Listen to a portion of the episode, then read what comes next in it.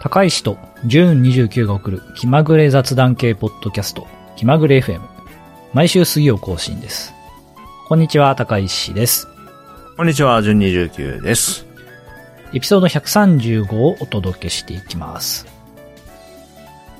えー、エピソード135はですね、アップル会ということで、アップルに関係する、まあ、えートピックをいろいろと話していこうと思います。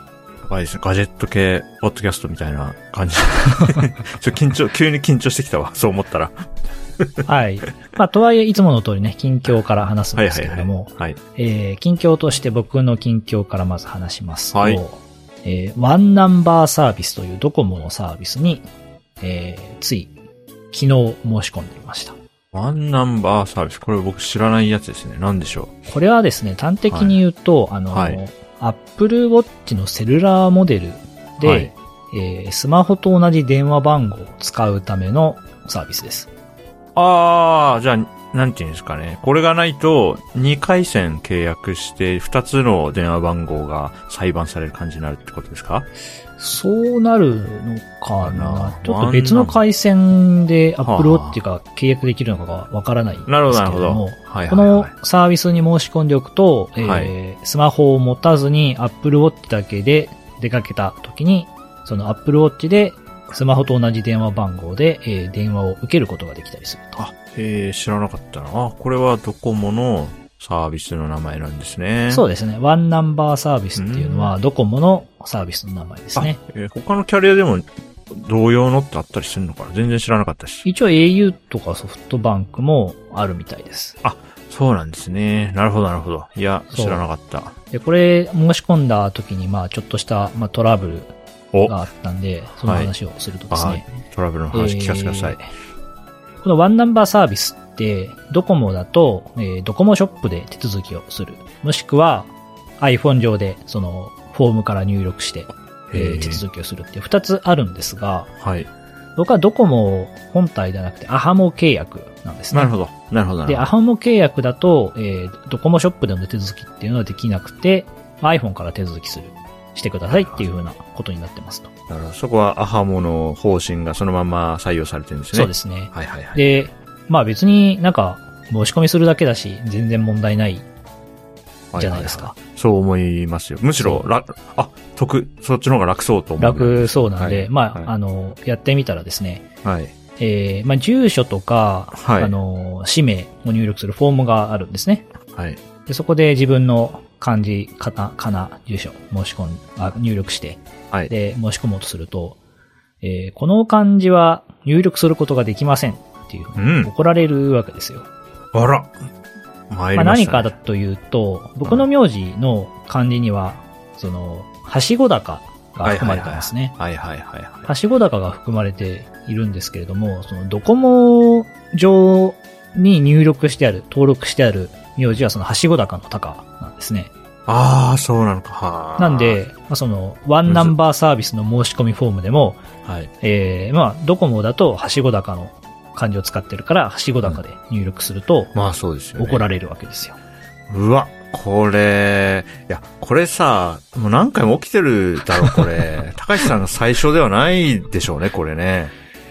まあ、怒るうんまあ、な、お、おーと思って、ドコモ側で入力してあるのになと思って、まあ仕方ないんで、はいその、はしご高じゃないね、普通の口の方の高で入力すると、ドコモに入登録されている情報と相違がありますみたいなメッセージが表示されてですね、住んでるじゃん。先から進まない。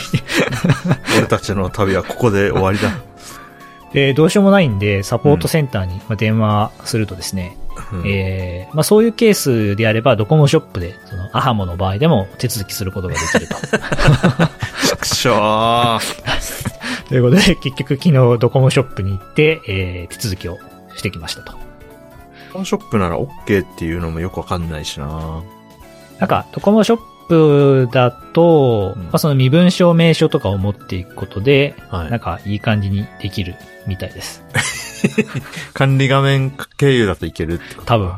いやー、これ、え、な、何がネックに、文字コードか？何がネックになってるんでしょうね。なんか、謎ですよね。ドコモ側そのドコモのその、マイドコモっていうドコモのサービスはい。上では、別に普通に入力ししてて、うん。見えてるんはいですよねはいはい。ただね、あ、そのワンナンバーのフォームだと弾かれるっていう。うーん。だから、ワンナンバーの方、後に作ってると思うんですけどね、そのフォームというか、ウェブの口。そうそうそう。だから、今作って、そこが入らないって、なんか考えにくいというか、ちょっと想像がついてないですよ、どういう状況なのか。なんか、揃えてほしいなとは思いましたね。うん、あと今普通にユニコードで作ったら、なんかそこって問題になならないことの方が多いよなとああ、確かに。思って、なんか、れ令和とかに作ったら、逆にそれが入んないように作る方が難しいじゃないですか。はしご高が入んないシステムを作る方が。まあ、ちゃんとバリデーションしないといけないですからね。そうそう、普通に作ったらユニユニコードで、はい、入っちゃうと思うから、だから、ちょっと不思議な感じですね。うん。ドコモの中のエンジニアの方に見解をちょっと聞いてみたいところよかったら、ちょっと。ハッシュタグ、気まぐれ FM で、あの、事情を教えていただけると嬉しいです。まあ、あの、そういう、えー、ちょっとしたトラブルがあったんで、もしはいドコモ、アハモでワンナンバーサービス申し込もうとしてるけど、えー、同じようにね、機種依存文字的な感じで、あの、弾かれる場合は、えー、問い合わせてみると、ドコモショップで手続きができるよという話です。あ、ちょっと時間使いすぎちゃった。いや、いいです、いいです、いいです、大丈夫です。面白い。じゃあ、ジュンさんの最近の近況はいかがでしょうか、はいア。ップル限定ですよ。アップル縛りでね、うん、アップル近況ありました、私も。はい。えー、っとですね。まあちょっと前の、もう結構日が経っちゃったんですけどね、あの、Ruby 会議というイベントに参加していて、あの、三重県津市というところに行って3泊4日から僕は、うんうんあの、家を開けてたんですけども、あの、Ruby 会議終わって、で、帰ってきて、まあ、いつぞやの土曜日の夜かな ?9 月10日土曜日の夜かな、ああ、無事に事故とかもなく帰ってこれてよかったと思って、家の前まで来たら、あの、置き配でね、あのね、家の玄関の前で、だから、誰でもこう、持ち出せるような状態で、あの、M2MacBook Air 2022がポンと置いてあって、めっちゃ 面白かった。あ、俺の29万2000円がこんなとこに ポンと置いてあって、しかも夜日付変わるぐらいの時間で、その日妻はね、なんかずっと家にいたみたいで、置き配届いてんのも気づかなかったみたいで、そうそう、そのね、そのもう夜中ですよ、暗くなった場所にね、玄関前に箱がスッと置いてあるの見て、まあ面白かったんでね、写真撮って、うん、置き置き配で M2 MacBook Air 置き配されてるってやったら、思わぬ感じで800いいねぐらいついて、ちょっと、ちょっとクソリプが来る程度には、あの、ツイッター上で、あの、思わぬ形でね、多くの方の目に触れたようで、ああ、ああ、違う違う、置き配は僕が指定したから、あの、運んだ人が何にも悪くないんだよっていうことをちょっと補足ツイートするぐらいにね、いろんな人の目に触れて面白かったですね。はい。アップル、これ、これアップル判定 OK ですよね。アップル判定 OK です。あはい。というわけで、あのーこの収録は M2 MacBook Air の2022年モデルからやってます。はい。はい。あちなみに別にアップルのサポーターとかそういうのはあのないんで。一切ないです。もうただの、はい。ただの、一購入者ですよ。はい。はい。では本編に移っていきます。はい。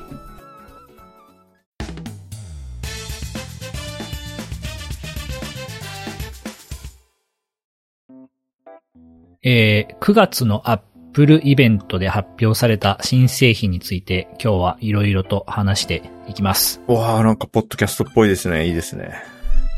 ちょっとガジェット系ポッドキャストっぽいことをやってみたくなったんで、丸腰、丸腰で怖いわ。はい。えー、iPhone と Apple Watch と、あと AirPods Pro のまあ新製品が発表されたわけですが、はい。しゅんさんはどれか買ったりしましたか？何も買いません。やばいじゃん、これ、この状態で話盛り上げますよ、なんとか。はいはい。よしよし、じゃあ、僕は全部買ったんで、あ、全部買った。あ、それは、あ、それは話す資格あるわ。よかったね。二人とも結局何も買わないっていう話だったらさ、ちょっと低評価つくかなと思ったけど。いや、それはもう話しましょう、順番に。そう、僕は全部買ってまあす。あ、よかった。助かった。あじゃあ iPhone からいきます。iPhone からいきますか？iPhone からいきましょう。僕は14ですね。そう、iPhone 14、14の Pro を買いました。プロとプロマックスがある？えっ、と、あー無印の14と、はいプロがついてるモデルとと、それぞれになんか MAX がついてるでかいやつがあるみたいですね。あ、14マックスっていうのもあるってこと？あ確か そうか。やばい、もう、いきなり怪しいけど、一応アップルのウェブサイト見ますわ。ちょっとあんまり間違ったこと言ってもね、申し訳ないから、か最低限のね、できることはやりますよ。はい。えー、14は、はい。あ、あ、確かに。プラスだった。ああ、うん、プラスっていうのがある。いきなり、いきなり今日間違った情報をね、あお伝えする。14はプラスで14プロはマックスなんだ。そこ揃えた方がいいんじゃないの？なるほど。じゃあ14、14プラス、14プロ、14プロマックス。よ、4つのラインナップ。4種類4種類ですねはいはいはい。はい、よし、はい、よしよし。で、この中で僕はね、14のプロを、えー購入してみました。14プロ。だから、みなるほどね。14プロ。はいはいはいはい。そう。で、もともとはね、12のミニっていう、まあちょっと古い、もう2年ぐらい前のモデルあで、12、はあはあはあそう、ミニだから小さいモデルを使ってたんですけれども、じゃあ、ずいぶん大きくなるね、今回ね。14からはミニがなくなってしまったので、まあ仕方なくというか、まあプロを購入したという感じです。ああ、そういえば12ミニの話、気まぐれ FM でしましたね、多分ね。したかもしれない。なんか、なんだっけ？僕の記憶だと、12のでかいやつ買ったけど、すぐ返品して12ミニにしたんじゃなかったっああ、そうだそうだ。12の時はね、最初そうそう、でかいのを買って、でかいなと思ってミニに買い替えたんですよね。けその話ね、なんか聞いた覚えありますよ。なんか確かに気まぐれ FM で。うん、かすかな。でも2年前とかってことか、それが。そうですね。うわ、すごい。2年もポッドキャストやってるとすごいわ。前回の iPhone 購入時の話が記録に残ってるんだもんね。すごいね。で、えっ、と、まあ、なんかスペックとかはあの、アップルのサイトとかニュース見てもらうとして、はい。まあ、一一応ね、いくつか特徴的な機能として、はいえーダイナミックアイランドっていうのと、ダイナミック常時表示ディスプレイああ、はいはい、それ聞いたな。はいはいはい、はい。があって、まあ、これの感想を軽く話そうかなと思います。あ、あ、よかった。ま、中身あるわ、このエピソード。よかった。僕何も手持ちなかったからすごい心配してたけど、大丈夫そう。よしよで、し。ダイナミックアイランドは何かっていうと、あの、はいインカメラのあたりがはい、前のモデルまではノッチっていう、はいはいはい、はい。なんていうんですか、上からぴょこって飛び出てるタイプだったんですけど、はいはいはいはいはい。今回は、アイランドっていう名前の通り、えー、そのインカメラとかフェイス ID 用のセンサー部分が、その黒で塗りつぶされて、バーみたいになってる状態になってますと。これをアイランドって言ってんのか。はあ、はあはあはあ、そっかそっか。12ミニだと上からちょっとね、なんていうか、お、おでこみたいな感じになってるやつだよね。はあ、はあはあ、確かに。で、えーと、なんかそこのそのダイナミックアイランドっていうエリアに、その再生中の音楽とかのサムネイルが表示されたりとか、そこをタップするとえーちっちゃいモーダルみたいなのがぴょこっと飛び出してきて、なんか再生停止とか、曲送りとか、ちょっとした操作ができるとか、なんかそういう機能みたいです。ああ、なるほどね。あ、そういうことか。じゃあカメラをいかにこう、目立たなくするかっていうんじゃなくて、もう逆にそこに機能を載せちゃって、そうですね。あーあ、へえ、あ、僕知らなかったっすわ。なるほどね。ただですね、うん。アップル的なんか結構大々的にアピールしてるんですが、はい。僕の印象としてはびっくりするぐらい印象に残らないというか、ああ、じゃあ、た、立場的な？立場的な感じかな？位置づけ的には。そうですね。なるほどねんかほとんど、その、つ意識したことがない。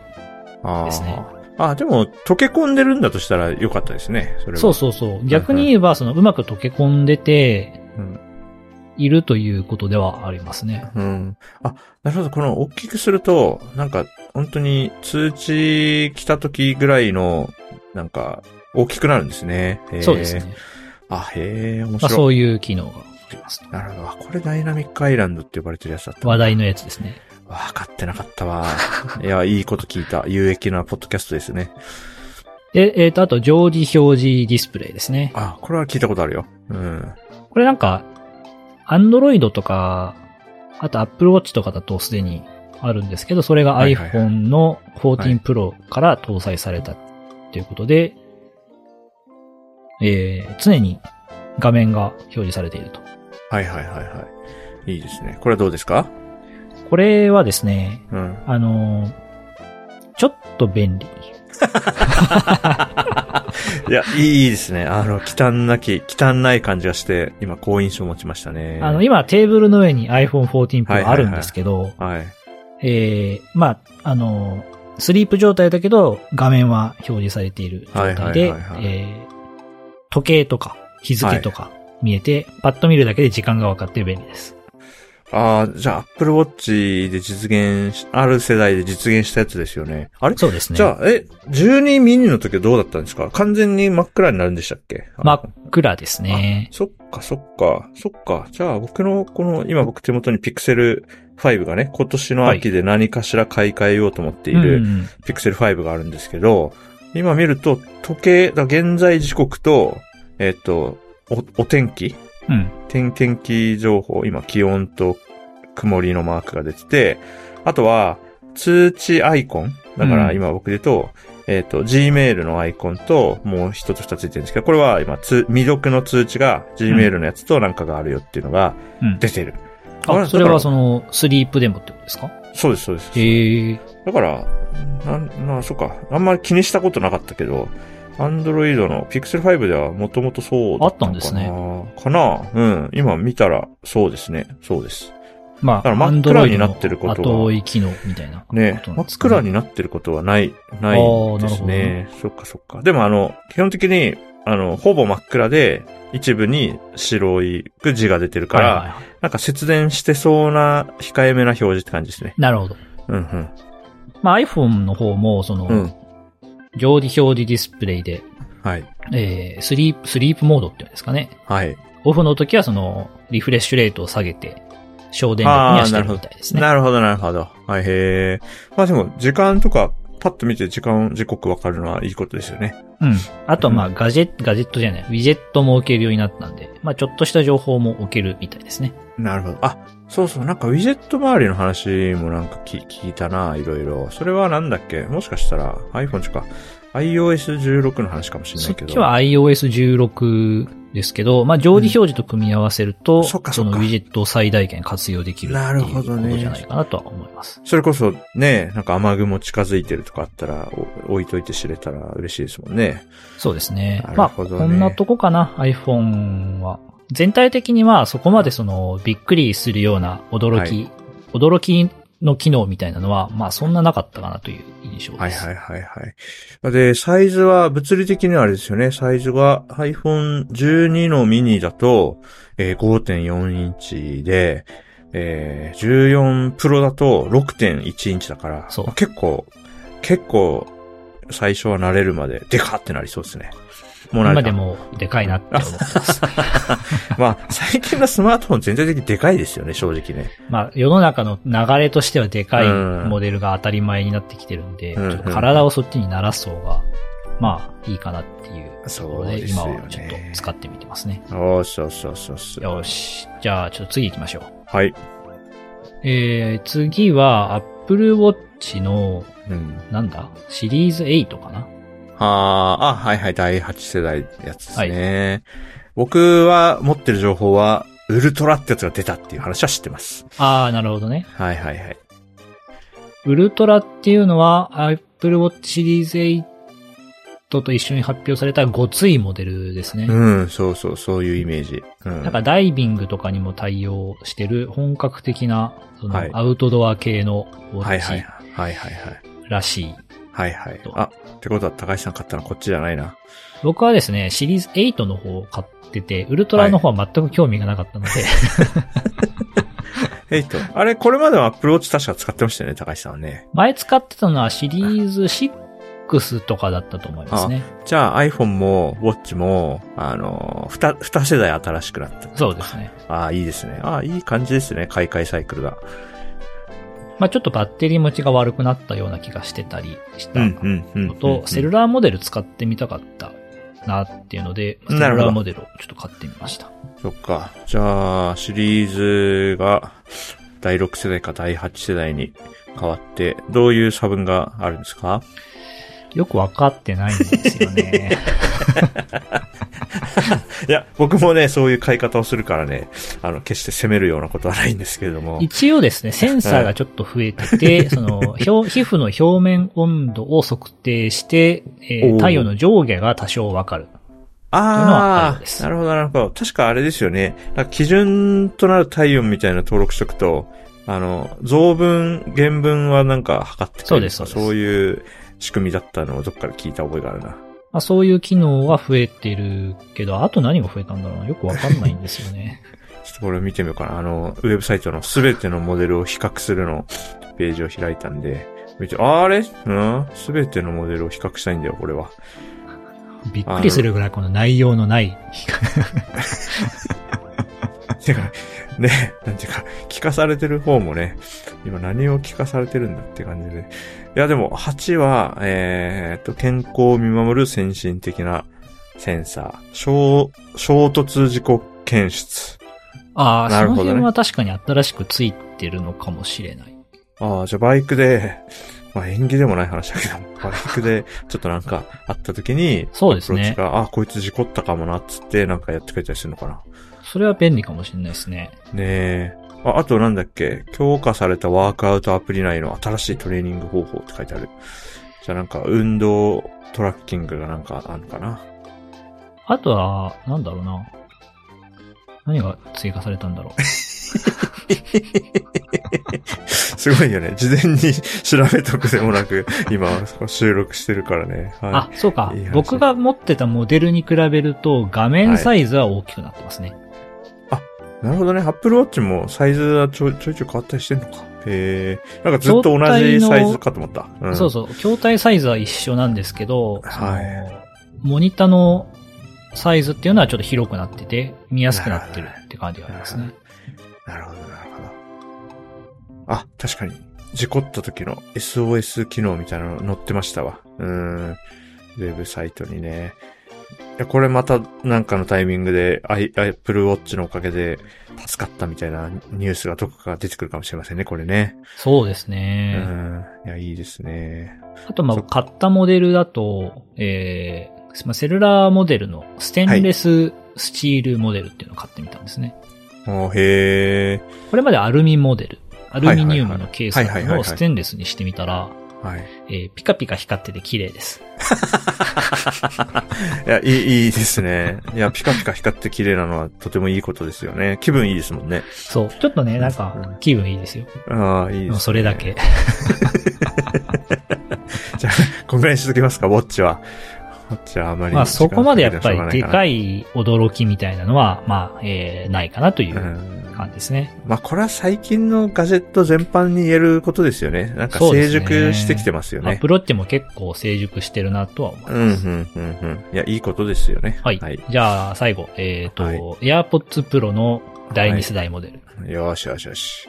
これはね、えー、良かったです。おー、そっか。もともと高橋さんは、あの、イヤホンとしては AirPods Pro をもともと使ってたんですかね？第一世代ってやつをね。購入、発売日からでの、発売日にすぐ買ったのかな？うん、うん、うん、うん。でいろいろ試したけど AirPods Pro がいいみたいな話だった気がする。そう。結局、買ってから使い続けてるのは AirPods Pro だけおー。なんですよね。じゃあ、合ってるんですね。ユースケースにね、高橋さん。はい。。うん。で AirPods Pro の第2世代は、えー、まあ、プロセッサーが新しくなって、で、えー、まあ、そのおかげというか、その影響で、えー、ノイズキャンセリング機能とか、はい。あと、なんだっけな、えー、外音取り込み機能とか、はいはいはいはい。あります、ね。あと、は、AirPods Pro って空間オーディオ、3D オーディオ機能があるんですけど、まあ、それの臨場感も結構向上してるかなと思います。ああ、なるほどなるほど。バッテリーの持ちは、これ良くなったのか ?6 時間って書いてあるけど。一応バッテリー持ち。ちも良くなったみたいなんですが、そこはちょっとまだ、えー、体感するほど使ってはいないですね。ああ、なるほど。特に、あの、買い替えるとね、基本的に持ちが良くなるというか、そうですね。なんかやっぱ2年とか使ってると下手ってきますからね。あとはまあ、ハードウェア的な機能追加としては、えーはい AirPods Pro 本体で音量の調節ができるようになりました。あ、今までできなかったんだっけか。今までできなかったんですよね。あーあー、でもそう、ああ、そうだったかもな、確かに。これはかなり便利ですね。もいいですね。確かにな。僕は、あの、AirPods じゃなくて、あのね、ショックスの骨伝導のイヤホンを好んですごく使ってますけど、まあなんか、音量を下げたり上げたりするときありますね、確かにね。うんうんうんうん。まあ、スマホとか Apple Watch からさ、上げ下げできるってできるんですけど、うん。なんか耳元で、その他の操作、例えば再生停止とか、うんあと、ノイズキャンセリングのオンオフとかはいはい。が耳元でパパッとするので、それと同じ感覚で、えー、AirPods Pro のをスワイプすると音量の上げ下げができるっていうのはかなりいいですね。いや、いいですね。順当な進化って感じがしますね。そうですね。これは、あの、2年使い続けたんで、買って間違いなくはいはいはい。今後も使い続けるだろうなという確信があります。ああ、でもなんだかんだでね、iPhone、ウォッチ、あ AirPods 全部買い替えてるんだから、いや、いいお客さんですね。あの、今回は全部買おうと思って、はい。Apple 貯金をしてたんですよね。ああ、積み立てだ。偉いわ、計画的に。そっか。じゃあ、こっからまた2年間貯めるような感じなんですか？そうですね。ただ来年 iPhone が USB-C に対応する可能性もあるので、そうなったらどうしようかなみたいなのがありますよね。今回、まだライトニングだわけですもんね。ライトニングですね。うん、そこは結構みんな、あの、もう買うって決めてた人たちもざい残念がってるポイントかなと思います。そうだよなまあ、ねそうですね、うん今回発表された3種類だと、うん。AirPods Pro が一番良かったかな。まあ、ウォッチではないだろうなと思ってましたけど、ウォッチはもう、多分僕がこっそり6に戻しといてもあんまり気づかないんじゃないかっていうくらいの 感じでしたよね。さすがに14、12ミニに戻したらバレると思う。バレますね。うん、そっか。まあ、ウォッウォッチもね、手持ちのやつはあの色が違うんで、わかりますか？ね。いやー、そっか。AirPods、見た目はなんか変かったんですか？僕が今パッと画像を見た感じだと、何もわからんなと思いましたけども。見比べると、なんか、スピー、スピーカーというかマイク、マイクみたいなのが一箇所増えたりしてて、ちょあーっと違いますね。そっか。形は一緒ですけどね。ねケースも似た形に見えるし。そう。一応僕も AirPods Pro のその第一世代も持ってはいるんだよな。うんうんうんうん最近あんまり使ってないけども。うん。いや、いいですね。そっか。あ、じゃあ、これあれだな。僕、今回さ、何にも話すことない、ただあの、何もわかんないで 参加してる人っていう感じで 役立たずかなったけど、僕10月にいろいろね、あのお、買い替えるかもしれないので、はいはい。そうそういう時はちゃんと僕が喋りますよ、ちゃんと。お願いします。うん、今回はやばいですね。さてじゃあ新製品に関してはこんなところで、はいあとは iOS の新しいバージョンかな。あ、16ね。16が、はいはいはい。えー、リリースされていると。そうですよね。結構い16はなんか、が。うん、入ってますね16はなんか、なんだろう、ツイッター受けがよ、良いバージョンに見えたな。あー iOS なるほどなるほ16ど。なんかこう、面白がられてるのを見かけましたね、いろいろね。うん。iOS の16だと、ロック画面のカスタマイズができますと。そうそう。なんかこれ、今までできなかったのが不思議な感じしますよね。確かにフォント、フォント変えたりとか、いくらでもできて良さそうなのに。これはあの、iPhone 14 Pro の常時表示ディスプレイとは相性が良さそうな。そうですよね。あ、イちなみにジェット置いたりとか。iPhone って今買ったらもう iOS16 が最初から入ってるんですか？入ってますね。入ってます。あ入ってます。はいはいはい。じゃあ、そっか。じゃあまずセットアップしたらロック画面どうしようかなっていう楽しみがありそうですね、最初に。そうですね。カスタマイズどうするかとかね。はい。なんか起きました？ウィジェット。僕は今、これなんだろう。天気予報のウィジェットと、あとアクティビティのウィジェットを置いてみてます。あ、じゃあ歩数とかそういうやつそうですね。あ、その辺がわかる。あ、それ、やっぱいいですよね。結構便利そうっていううん、ですね。いいですね、いいですね。今日ちょっと歩いてないなとか、今週運動できてないなとかが、なんか、こう何気ない時に気づきやすいっていうのはいいですね。うんうんうんあそれはいいですね。面白いな。あとは16の機能で面白いのは、あの、はい被写体の切り抜き機能ですね。ああれね、なんか見、見ましたよ。身の回りでもおもちゃにされてるのをよく見かけて。あれなんか、ここに来て面白機能が出ましたよね。これ何かっていうと、その iPhone の写真アプリで、うん。まあ人とか車とか動物とかの写真を開いて、で、切り抜きたい被写体を長押し、手で長押しすると、うん。えー、切り抜けると。謎だよね、この説明だけ、僕は物知ってるからわかるけど、あのーなんて背、背景をなんか切り落とすって感じですよね。あのー、画像加工で。そうですね。すね。だからなんかクソコラとかやるときに、あの、素材として切り出すやつですよね。そうです、そうです。いや、これ、スマートフォンだけでできるの面白いよなこれ、普通に便利な機能なんですけど、はい。えー、なんかね、おそらくアップルが意図したのとは違う遊び方をしている人が結構、いてですね。えー、こんなのおもちゃになるよなちょっとそれのトギャッターまとめとかをはいはいはいはいはい。貼りたい。僕が見たやつは肉うどんのツイート見たな。これはなんか、切り抜いたのはいいんだけど、なんか画面上から消えなくなっちゃって、ずっと画面に肉うどんが 残ってて、何を見ても肉うどんが、あの、そこにいるっていうね、なんか面白い、焼きついちゃったみたいなね。うん。バグだろうね、これはね。これ、これなんかどうだろうな。なんか素直な便利機能とかって、だいたい iOS、Android 間でお互いに追随するじゃないですか。そうですね。これ Google 追随するかなこれな。いや、来たら僕も Android で遊び、遊びたいとは思うけどど。うでしょうね。なん、か、面白機能って感じだから、なんか、判断迷いがありますよね。他の、ただの便利なやつは、あ、これうちもやったらええやんってなって、すぐ取り入れられると思うんだけど、これなんか面白機能って感じだからな。よくこれ作ったな。すごいな。まあ切り抜きの、その、うんツイートを貼りましたけど、はいはいはい。えー、まあ、幽体離脱見たいっていうふうに。ああ、の確かに確かに。出て、確かに、ね。で確かに幽体離脱みたいなんですけど、うんこれを面白がっていろんな人がいろんな幽幽体離脱風動画をこう撮ってツイッターにアップするっていうムーブメントがですね、起きてて、そうか確かに。上にスッとずらすと、魂がつけてく感じするもんね、これね。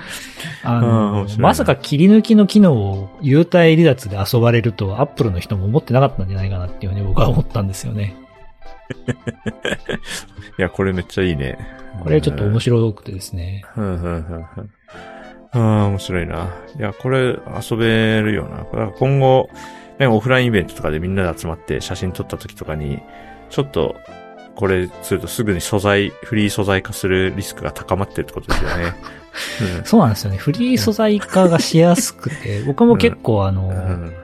身内のチャットの中にあの投稿されたはい自撮りの写真とかを切り抜いて遊んでみたりしましたけど。いやそうなるよね。こんな機能が提供されたら。やっぱ人を切り抜きたくなるからさ。なりますよね。うん、うちの CTO とかも心配だわ、これなんか。素材化されるんじゃないかなっていう心配がありますね。面白いな。いやー、面白い。まあ、あこんなとこかな。や iOS16 もいろいろなんか機能はあるけど、うん。全部は正直終えてないですね。